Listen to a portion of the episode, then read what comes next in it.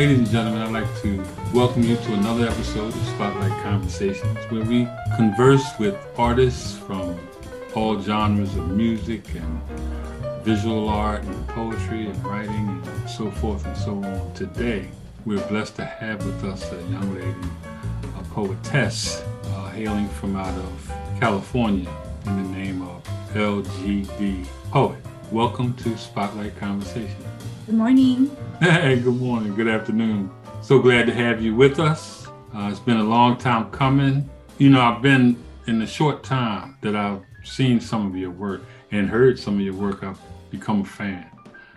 Your poetry seems to be very real and from the heart. So, you know, again, thank you for joining me. Thank you for having me. All right, let's start off by telling us where you're from. Originally born in Ecuador and raised in Southern California from the age of 2. I'm now 43 years old.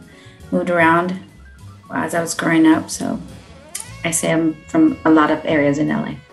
And just landed in Burbank as a late teenager. Okay, Burbank, California. When did you realize that you had a gift of writing and poetry? I think I would say concretely in the last maybe 3 years to really accept it, but I started writing when I was 19. Didn't even know I had that. I was able to do that. Then I met a friend of mine at 19, his name is Ken. He just continued to give me some lines and I just continued to write and we lost touch. And then I just kept on writing for 20 something years. See, I've done something similar to that. I used to be on a message board on a website called Black Voices, and it was like one of the subsidiaries of that was called Mahogany Love. And you know, someone would write a poem or maybe begin a short story, and then another person would pick up and then pick up and so on. I think that was pretty good therapy as far as writing. What is love to you? In all honesty, I guess there's different levels of love, and I think I'm trying to discover that. I'm trying to discover that because I'm trying to even find out what self-love is. I think that maybe it's the more purest love I can say is the love I have for my son, which is genuine, real, and the most hurtful love I've ever experienced. The different types of love, I'm still discovering what that is. I don't really know. Yeah, that's an ongoing mission, I guess, for everyone. Depends on people's journeys, depends on people's past, depends on how willing you are. Yeah. For you, what's the connection between music and poetry, and how does our culture and community benefit from that? For me, music is very therapeutic. It's always been a place that I can go to identify those words I couldn't even find. The culture, I think definitely for me, the Black culture has something to do with the fact that there's such realness, such suffering. And on my personal level, my personal life, there's been a lot of suffering since I was 5. It's like adversity is probably just tattooed in my skin, but nobody can see it. Suffering and adversity. But it's the fact that there's just a lot of realness in our lives. Such suffering, and suffering creates strength, resiliency, willingness, and I think I have all of that, but it doesn't mean that we're always strong. So that's why I feel like the culture and the music definitely merge for me in my writing. I noticed from your, from a lot of your scribes that they're emotional and very heartfelt. Talk about what you've gone through, if you would like to get into it. And how it translates to your writing. Yeah. I know the poem that I sent you, was it Finding the Road to Me? Finding the Road to Me basically is kind of like a short little story. I didn't intend it to be that way. I just wrote it the way it had just came out. And at that time when I wrote it, I was again going through some very, very difficult times with the relationship I was in at that time.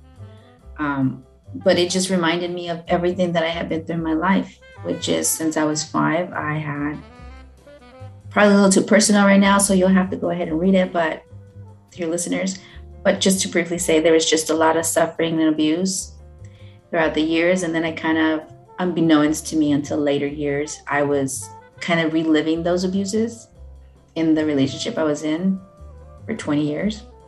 Until I finally gathered this strength and courage and knowledge, because I had to actually seek some self-knowledge to understand what was it that I was going through. It just felt so painful.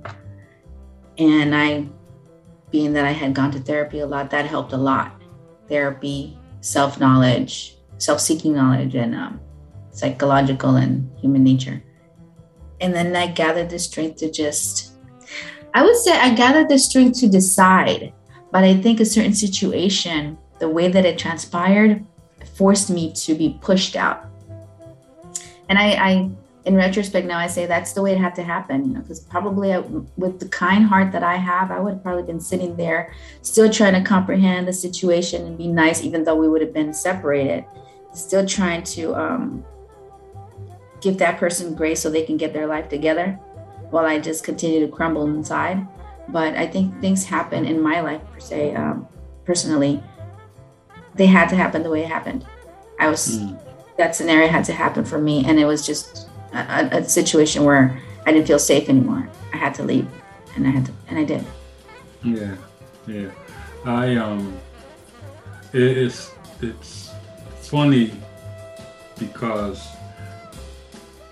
you have to go through something, right, in order to really appreciate where it is that you feel you want to go, you know, because there was a lot of stuff, and I'm a little bit older than you, but there was a lot of stuff that was going on in my family that I really was oblivious to, only because my mind, I'm a dreamer.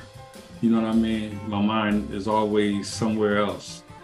And once I think the turning point in my life was when I lost my mother. My mom passed, I was 26, I think, and my mother was 50. And she's a young lady, you know? And I depended on her so much, right? That when she passed, I withdrew from everybody. I withdrew from my, the relationship I was in with my ex-wife. I withdrew from other family members. I withdrew from friends. The only thing I didn't withdraw from was my job, because I had to, keep making it. But I was done, you know what I mean? And that helped grow me up so much, you know what I mean? Because I still had a lot of play in me. So I can relate to what you're saying as far as, deeply rooted or deeply embedded things going on in your family. And, hopefully that made you, as it did me, it made me a better person. And with my own family, with my children, and my wife that transitioned, may she rest in peace. It just made me better. So I feel good. I don't feel good that I don't have my baby with me anymore physically, but it just made me feel good about what I can contribute to my children and the rest of the community. You feel that way? What I feel, because my condolences to you for your wife's passing. My mother passed away in 2019. So when my relationship, 20-year-old relationship ended, it was the 20-year-old relationship ending, my mother passing, then I felt like I lost everything. Did it make me a better person, per se? I think I've always been a good person, and maybe that's the thing that I'm now recognizing even more, that I'm so kind, so understanding, so maybe it is making me even better. But how much more kind and understanding can I be without somebody just stomping all over my heart? And without somebody, and I still, even in that, I'm still compassionate, because I believe everybody has their personal journeys and they have their own lessons to learn, because everybody has their backstory, whether it be sexual abuse, mental abuse, imprisonment, whatever the case may be. Everybody has their personal journeys, and I think I will always understand that. But I think I'm getting is just exhausted of being hurt in the end. And I also have to take, acknowledge that the roles that I play in my own life, I have to be accountable for, even though I wasn't fully aware. But as you become more aware, then you make just better choices. At least I'm trying to make them. Yeah. Doesn't always happen. But to relate to you, like it does, I guess to some degree it does. Yeah. And adversity always propels you into a better understanding if you allow yourself. How much of your, I hope I say this correctly, Guayaquil? That's like the Guayaquil, Ecuador? Yeah, did I say that right? I just wanted to make sure. No, you did it. You chopped it up. So Guayaquil is where I was born in Ecuador. So Guayaquil is, I believe, the city. Okay, Guayaquil. It's okay. You can chop it off. But... yeah, I don't want to try to be as cool as I can. But how much of that? How much of that culture guides your writing? Does any of it? I say nothing because. I don't know really my culture. And those are the other things in my personal life where I realized that I don't really know anything about my culture other than within the culture, and the culture, everybody creates their own culture. So I have family culture as it pertains to Ecuador. I don't know anything about my country. So that's one of my things in my bucket list, to end up going to my country and discover where I come from. Because I don't know anything about that. I just know I'm Hispanic. I was born in Ecuador. I'm Ecuadorian. I was born and raised in the culture within what my parents created, and within that culture, because like that's what I said, we have our culture within our culture. Right. And then I'm just trying to get out of certain belief systems that that culture created. So, but to answer your question, I don't think. Well, let me say within that culture, not my rooted culture as in Ecuador, but within the culture, it's mainly the suffering. That has a lot to do with writing, because I had to find some way to release it, which thank God it's been writing and then running and jogging. That's what I mean. Yeah. You still have family over there that you... in Ecuador? Excuse me. I have a brother who was deported. And my mother's side of the family, but I've never met my mother's side other than when one of my aunties came down when my mother was passing. That was the first time in my 40-something years at that time that I had ever met anybody from my mother's side. Wow. Because I'm, and doing what I do, because I'm newsy, right? But I went and visited, the website or one of the websites that talks about Guayaquil, and it's on the west bank of the Guayas River and all that kind of good stuff. It looks like a nice place, but also underneath of that, I read that they had a lot of, political protests and stuff going on over there. So I'm sure every country has that, every state. Yeah. I have no idea what's going on over there. Who are some of your poetic and writing influences? Who have you looked up to as far as writing? I really haven't followed too many, but I would say Maya Angelou and Tupac Shakur. Sounds kind of ridiculous, but yeah, Tupac Shakur. Because I think that some artists are, I think musicians, well, the real ones, the ones that really can really actually pen it down. And Tupac had a lot of words. I've watched the movie Piñero. If you ever, guys, you need to watch Piñero. That poet is awesome. The suffering, again, behind his life, that movie. It's amazing. And Maya Angelou. Yeah, but Tupac, I always consider him, he's one of my favorite poets. I got almost everything he's ever done. I have one of his books, and it's just, when he was younger, it's just really nice to read what he had. It's just a journal writing. Yeah. And that's how it feels. It's just liberating. Excuse my throat. I have a lot of coughing. Explain Escaping the Echoes of Myself. So that is the title of my current poetry book that I'm working on. And Escaping the Echoes of Myself basically is me escaping into my writing because I overthink a lot. And you just feel it, at least I feel it. And then when I talked to a musician when I was driving one day, we can just hear things like stories, lines, sounds, whatever, and from a creator's point of view. And the way that we escape, he escapes into his music, creating, and I escape into my poetry. So that's the echoes that are in there. We escape into our art. That's what Escaping the Echoes of Myself is. When do you think that'll be ready for public consumption? I would say within the next 6 months, because I just talked to the editor who was editing my book. I have to do some things that she suggested, which I think are great things that she suggested. And then I'm trying to decide if I want to release it through KDP, self-publish, or try to shop it out to some publishing, small publishing companies. Yeah. So that, it depends on that. So I would say within the next 6 months, maybe sooner. Oh, okay. Well, just make sure I get my autograph copy. I don't care. You will, definitely. What is a free soul? For me, a free soul is allowing yourself to experience anything and everything that I'm going through. Because I can be very hard on myself. Why do I feel this way? Why do I just question myself? Why?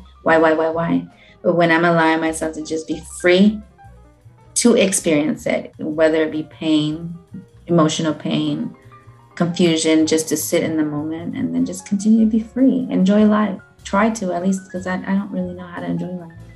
I don't know how to enjoy it. I know what trauma is. I know what adversity is. I know how to push through all of that. But do I really know authentically what it is to enjoy life from a true joyous space? I don't know. So I'm learning to be free in all of that. So when do you make time for yourself to kind of answer some of those questions you just posed to yourself? Yeah, I'm learning to do that too, because my life has always been go, and everybody else first, everybody else's emotions first. Even though I might have been carrying a heavy load, I would try to figure it out. And it's not, I share these things, it's not for anybody to feel pity. It's just really, this has been my life. And I think as more as I just step away from my own self and just look into myself, that I am, I'm recognizing that there's a lot of learning my own life process that I need to go through. I need to really know what it is to be happy, genuinely happy, without the worry of, how's my son doing? Is my son gonna love me now? Because there's a situation there where my son, I don't talk to him. He doesn't talk to me. Is my ex gonna be okay? Is everybody gonna be okay? I need to stop worrying about everybody else and worrying about my joy, but not in a selfish way. Because I think a lot of people go from being so selfless to selfish. I think there's a middle ground. I can still love and care, but it's just learning that middle ground. This is very vulnerable. I'm telling you all these things. So. Yeah. Well, that's where most of us are, but we don't like to admit it. It's like, it's just guarding yourself and your emotions. Cause I do the same thing, and I always bring up my wife. But what you just said something. She always was the kind that cared about everybody else and making sure that everybody else was fine, and herself, was maybe secondary or even thirdary, and. It really showed when people reached out after she transitioned, and I saw how much I knew what kind of person that she was, but to see what her outreach was and how she affected other people's lives, that was really something for me to witness. I'm like, you know, I'm sad and I'm happy at the same time, you know? Yeah. So what else is going on? I mean, what's going on today in the world, in the United States, in Los Angeles, that you'd like to talk about? Not really much. I try to stay away from negativity right now. I'm kind of purging myself. I'm always having something going on a personal level, but those things are just moving through, walking second by second, day by day, and trying to become a little bit more private, but yet not private. It sounds crazy, but you maybe understand, like doing your own thing, but sharing certain things. Around the world, I don't really pay attention too much because I have my personal beliefs on certain things. I don't know. I don't have much to talk about the world. Certain things, I don't right now. I know. Oh, man. Have you just ever experienced a point in your life when there's so much going on that you just get so engulfed in everything that's going on that it's actually toxic? It's so toxic to yourself that you start realizing, like, I need to stop doing this. Yeah. There was so much passion in me about certain things so many years ago that I'm, like, exhausted from it. At some point, I remember Dominique DiPrima from KJLH, when I used to listen to her every morning at 6-something in the morning. It was all that passion about the culture and police brutality and all that. Great. And I loved it because we were on, in my head, I was like, we're on the same page, you know, move on. But now I realize, as because I still follow her now, she's at another station, I can't remember off the top of my head. She just sounds a lot more mellow now on how she deals with the issues around the world. And I think that's what growth does. We realize that we don't always have to be so fired up about everything, because even though things take time to change, people have to unite, we actually have to look out for ourselves individually. Family and the closest friends that you have, the closest family members, but ultimately you yourself and yourself. And again, I don't think it's being selfish anymore for me. I think I'm just learning how to finally put myself first. And that's how I view the world around me now. Like, there's so much going on. There's always so much going to be going on. I've been on my own per se, mentally, emotionally for so long, but still caring for everybody else first. Now that I'm getting older and learning how to be on my own after 20, even though I was in a 20-year relationship, I was still on my own. I got it. Try being in a relationship where you're alone. And I mean alone. Yeah. And then that happened to me for another 3 years with somebody else. And then now I'm like alone. Yeah. So it's just embracing that. So I don't really worry too much or give too much attention to what is going on outside of me anymore. It's more like what's happening inside and how can I move through this? How can I heal from this and be happy? I can't control anything around me. Yeah. Excuse me. You know, it seems like since I retired, you know, from work, I'm busier now than I was when I was working. And it's like, I told myself once I retired that I was going to chill. But it's a good thing that you keep yourself busy because, I mean, the older you get and when you retire, you know, the more movement, from my understanding, as you get older, the more busy or movement you have, the longer you live. But if you just stay sedated, then you're going to end up sad, health problems perhaps. So you have to keep on moving. Yeah. Get a bike and go bike riding. Yeah, you know what? And I have a bike and I haven't gotten on that thing for a long time. It's not your time to do that. Yeah, it is. It is time to do it. Because I, you know, did go through some things that told me, you need to get on your bike and go riding sometime. you know. But it's in Philly, it's so much, and I know it's going on all around the country, but in Philly, these young folks today, and I'm talking about teenagers. Used to be when we complained about young people, we'd say, oh man, he's 20 something years old. We talking teenagers now. And the violence and the gun violence, it's like, it's just unbelievable. I mean, it has people walking around, adults like myself. You gotta walk around strapped, basically. You know what I mean? Because these young people, and they're taking that whole mask thing with the, you know, the COVID.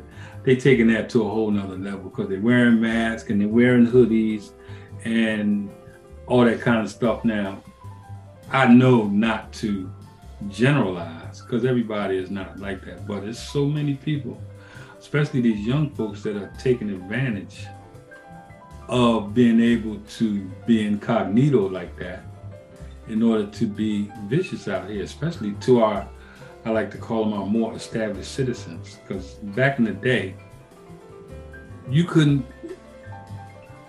approach an older adult and disrespect them, you would catch purity hell. You know what I mean? You would. That just wasn't acceptable. Now, just look, they have no respect for themselves. So how could they respect somebody else? You know what I mean? What's the climate like in LA? I know that when I do catch the news or social media news, that I see a lot of some of these kids, or I don't know how old they are, they're going into just robbing people or robbing jewelry stores. I see that, and it doesn't surprise me because we also have to look at the times. And again, people. Just some people might look at them as thugs. I kind of look at it a little bit different, as everybody's going through what they're going through. Not that I condone this. I don't by any means condone violence.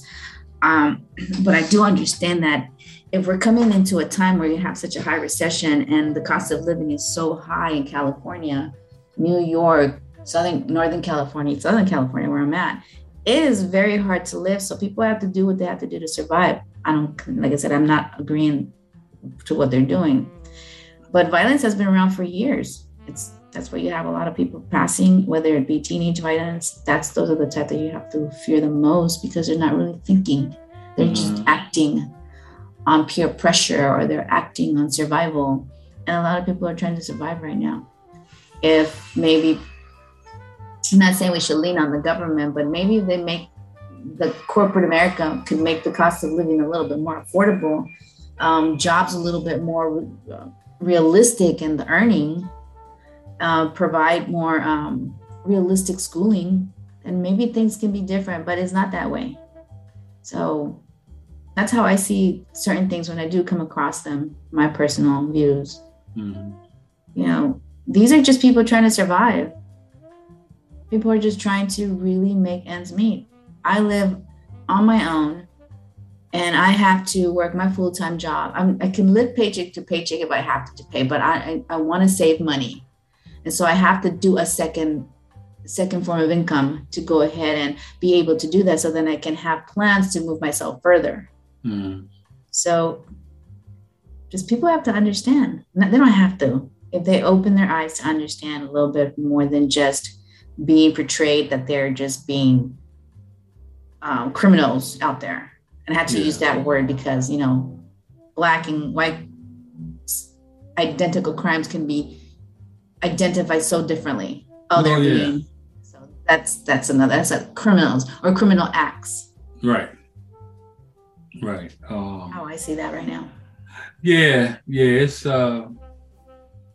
it's a blessing that, that my children, they're all doing, positive things. Well, my children now, they're in their 30s. And I do have, my daughter is 40. Wow, time is flying by, man. But, it's a blessing that we were able to keep them on the straight and narrow. That's because you had a good team right there. Yeah. A good team, I think you need good parenting teams, and to understand each other's strengths and weaknesses to be able to raise children. And as cliche as it sounds, it does really take a village to raise people, to raise children. It does.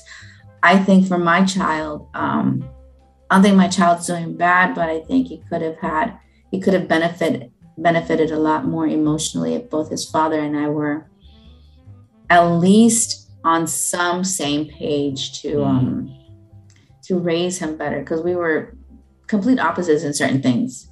Complete opposites. I come from, even though my upbringing was very, very tumultuous. My parents, my mother was just a strong one. She just had that power with her eyes.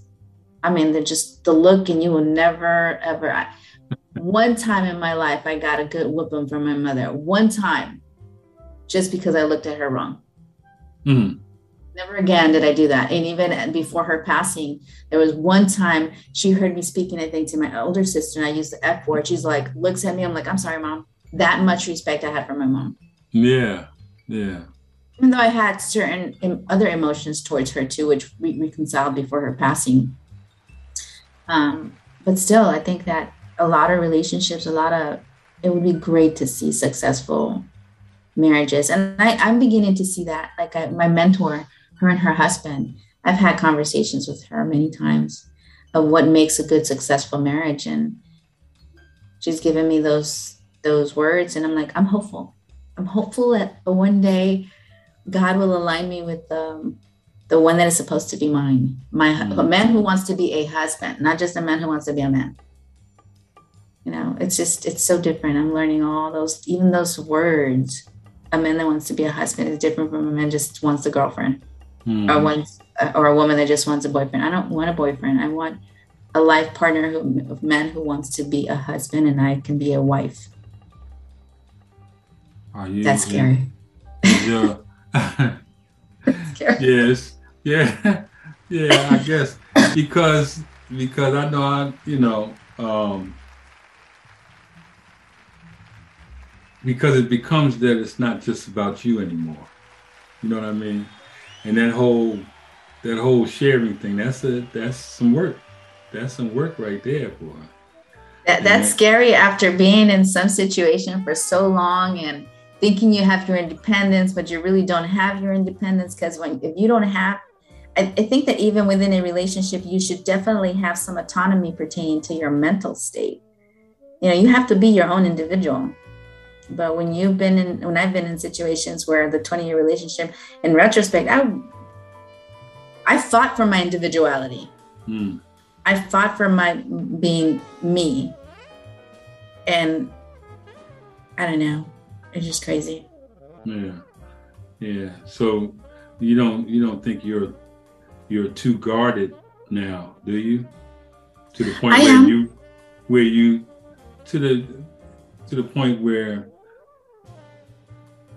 I guess it would take a lot of work for somebody to want to be your. You know what? In one of the poems that I think I shared with you, it's Casket. I wrote in there, I became kind of cynical, and I think that yes, I've become kind of cynical. Like I think, like, what do people want? I became more cynical. I didn't know I was cynical even growing up, but I still am able to give somebody the and it depends. I'm very particular. I don't just give anybody. Well, as you should be. I do allow people to say, well, if you want to get to know me as a friend, because there are good people out there. It doesn't always have to be a sexual encounter. It doesn't always have to be like, let's see where it can go as in a romantic relationship. But if you come across good people, yeah. And I think I come across pretty good people, but I'm always upfront with them. That if I'm not ready, I'll let them know that I'm not looking for anything. So I don't think I'm guarded for sure. But you can talk to me. I'm not going to hurt you. I'm not going to be a mean individual. People can talk to me. Yeah. So do you have any of your poetry with you right now that you'd like to share? I can pull some up. Do you want me to share the ones that I sent to you? Nope. Want me to share something else? Yes. I don't have anything new per se, but I can maybe read. Wait, The Mother to One. Did I send you that one? Yes. I was going to read that one. Go ahead. Okay. Well, let me go get my journal because I didn't prepare myself with this. Hold on. I'll be right back. All right. So I'm going to share this one. It's called The Gaze. And the reason I called it The Gaze, it's just I wrote it because a friend of mine has a portrait of a Black woman's face with her beautiful lips, her coarse hair, and shoulder collarbone. You guys would just see that portrait. It's beautiful. But I wrote this poem called The Gaze. The gaze will pierce your wonder. No, my gaze will pierce your wonder as you admire the contours of my face. The beauty of my nose inhales true history. The fullness of my lips will never be replaced. My ancestors' blood reflect in the silkiness of my skin. The strength in my collarbone nestles deep within. Heed the vastness of my hair as you stand bewildered in your stare. Accept all of me, the woman, the spirit, who will forever be free. That's The Gaze. The Gaze. Nice. Nice. Any more? You got your book open. Just do one more. Just do one more. So let me be selective. How many books like that do you have? You probably got like 3 or 4 of the books with all your writing. I have a lot up there. I was looking through my journals the other, a few weeks ago, and I saw how much I've grown as it pertains to my writing. And I also saw how much suffering I write about. So I'm trying to change that a little bit and see if I can be a little bit more positive in my writing, which I am actually working towards that. So yeah, but do you have to be positive all the time? No, but you can, because I believe we live from our subconscious mind. So if I'm always subconsciously in pain, then, but I want to have and create another life for myself, I'm trying to literally change the subconscious way of thinking, whether it be by listening to YouTube videos while I sleep, in the healing process, the nervous system, the subconscious mind, the dismantling of old beliefs to new beliefs. And so I want to learn how to be more, expand my writing by including optimism. I'm an optimistic person, very much. I believe there's always a silver lining in every situation, whether it be heartbreaking, whatever we may be going through, there's always a silver lining, and you just have to find it. Like, read the book, The Alchemist. You'll find omens everywhere. You just have to find it. Mm-hmm. Be optimistic, and you'll see something there. So I just need to. I feel I'm trying to just incorporate that as well, more into the. There's good in life too. There's not always bad. Right. So the next one that I'm going to share is called "I Fell in Love." I didn't send you this one, but this one's called "I Fell in Love." I fell in love with another woman's man. I fell in love with the touch of his deceptive hands. The warmth of his body ravaged my soul. His words have a way, some kind of mind control. The lies I ignored time and time again, masking it with thoughts that he's my homie, lover, friend. He's now become my addiction, my Monday night prediction. This has become an affliction to my soul. Monday night lover, then Tuesday night agony to my soul. I have lost control.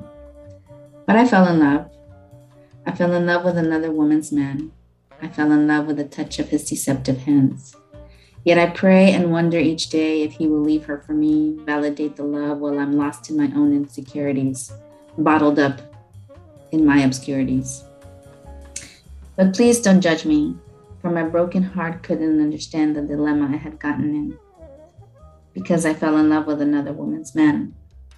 18 months in, now I feel the need to cleanse myself of his skin, but to forget his caramel colors, his luscious lips, the whispers and his kiss are just portraits to reminisce, bliss no more, to be continued.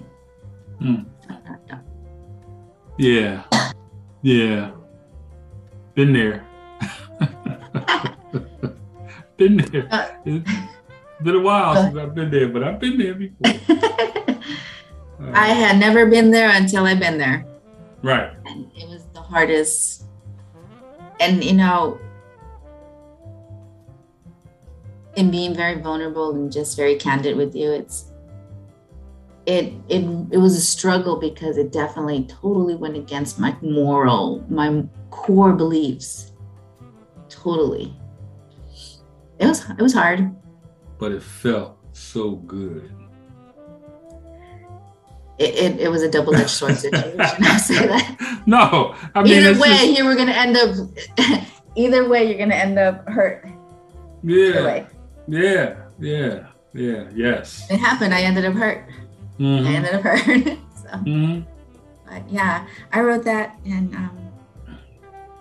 there's another one that I wrote after that, but I know I have it somewhere on my phone. But yeah, that was my experience. Yeah. Never gonna be there again, I'll tell you that. Oh yeah, well, never. You know, yeah, you learn sometimes those lessons are hard, and you gotta take that fall. But when you get back up, you know, that's the whole key, to get back up and dust yourself off and, you know, keep full accountability for the role that you played. Because at the end of the day, even though no matter how vulnerable you were at the time, when you know, who is it? I think it was Maya Angelou who says, when you learn, teach, it's something to that nature. Like when you learn, teach, when you know, then you do different. Mm-hmm. So then that's what you gotta do. Yeah. And look, everybody, like you said, goes through something. Some people have gone through similar stuff. And like you said, going against your morals and doing this and X, Y, Z. At the real end of the day, you just have to explain it to a higher being and pray that you're forgiven. You know what I mean? Depending on whatever belief you have, you know? Right. Some people have no remorse doing stuff like that. Some people are just, they are who they are. Yeah. But I do. I first and foremost, I try to forgive myself. And that's hard. That's really hard. Yeah. Ask God for forgiveness. I believe in God. I'm not Christian, I'm spiritual, but I believe there's a higher being. Yeah. And try to forgive myself. And that's the hardest thing ever. Yeah, well, they say you are your own worst critic, right? Let me just ask you this, and then I can let you get on with your day so you can go to the gym and do all that kind of good stuff. For someone that is just discovering that they like to write, or that they want to share some of themselves with the world, because that's kind of hard to do sometimes. What kind of advice would you have to a young poet or a young writer? Just keep on writing and listen to your voice, intuition, and fight for that. Honestly, just fight for your own voice. Because so many people will try to dim that voice down with their beliefs. You should do this, you should do that. Listen to yourself and fight for the voice. Whether you be a writer, a poet, a human being, period. A human being, because everybody will tell you, you know, including with parents to their children. Something that I saw with my son, I feel like his father is trying to more live his life through my son based on certain things that I've gotten very recently and before. But I always tell my son, and when he will read my text messages, like, make yourself happy. Whatever it is that your heart wants, go for that. You should never try to make other people happy in the aspect of mold yourself into what they need you to be. Mm-hmm. You know, follow your heart, follow your voice. Yeah. Poet or not, life, that's period. Yeah. Those are some wise words, and I appreciate you sharing that, you know, with me and with us. So I want to say that I wish you continued success in all of your endeavors, whether it's writing, poetry, or life in general. I just wish you all the best. And, you know, just thank you for taking time out from your schedule, especially a 3-hour difference, because you was like, well, let me see how I feel when I wake up. I'm like, whoa. But do I look okay? Because I try to put myself together. Oh, yeah. You look good. It's my puffy eyes. You're not very well. It's funny you would say that, because I got the same thing, but glasses covers that up a little bit. You know what I mean? Because sometimes I'll be like, oh my goodness, look at that. And then I put my glasses on. I'll be like, okay. You know. Well, I have a strong prescription. When my other glasses, you can see my puffy eyes through my glasses still. But regardless, it's me. This is morning me and my voice. Oh my God. So now, you know, ladies and gentlemen, I'd like to thank you for tuning in and listening to this episode of Spotlight Conversations. LGD Poet. Thank you very much again, and hopefully we'll be speaking soon. Yeah, if you guys want to follow me on Instagram, it's just at LGD Poet. Facebook, I think it's the same, or just my first name and last name, Lizeth Dunn. Yeah, say that again. That's and I neglected to ask you that too. Can you just repeat them nice and sure, slow? So that they can... On Instagram, it's just at LGD Poet. And on Facebook, it's Lizeth Dunn. I don't really have a lot of my poetry up there, but I'm hoping that as I get my poetry book finished, that you will follow me enough to support me and buy the book. Oh, yeah, most definitely. And when it comes out, well, you know, I will definitely spread you all over my social media pages and on my website, because we get a lot of people that come through there and they do show support, you know, but thank you again, and I really appreciate it, and you enjoy your day.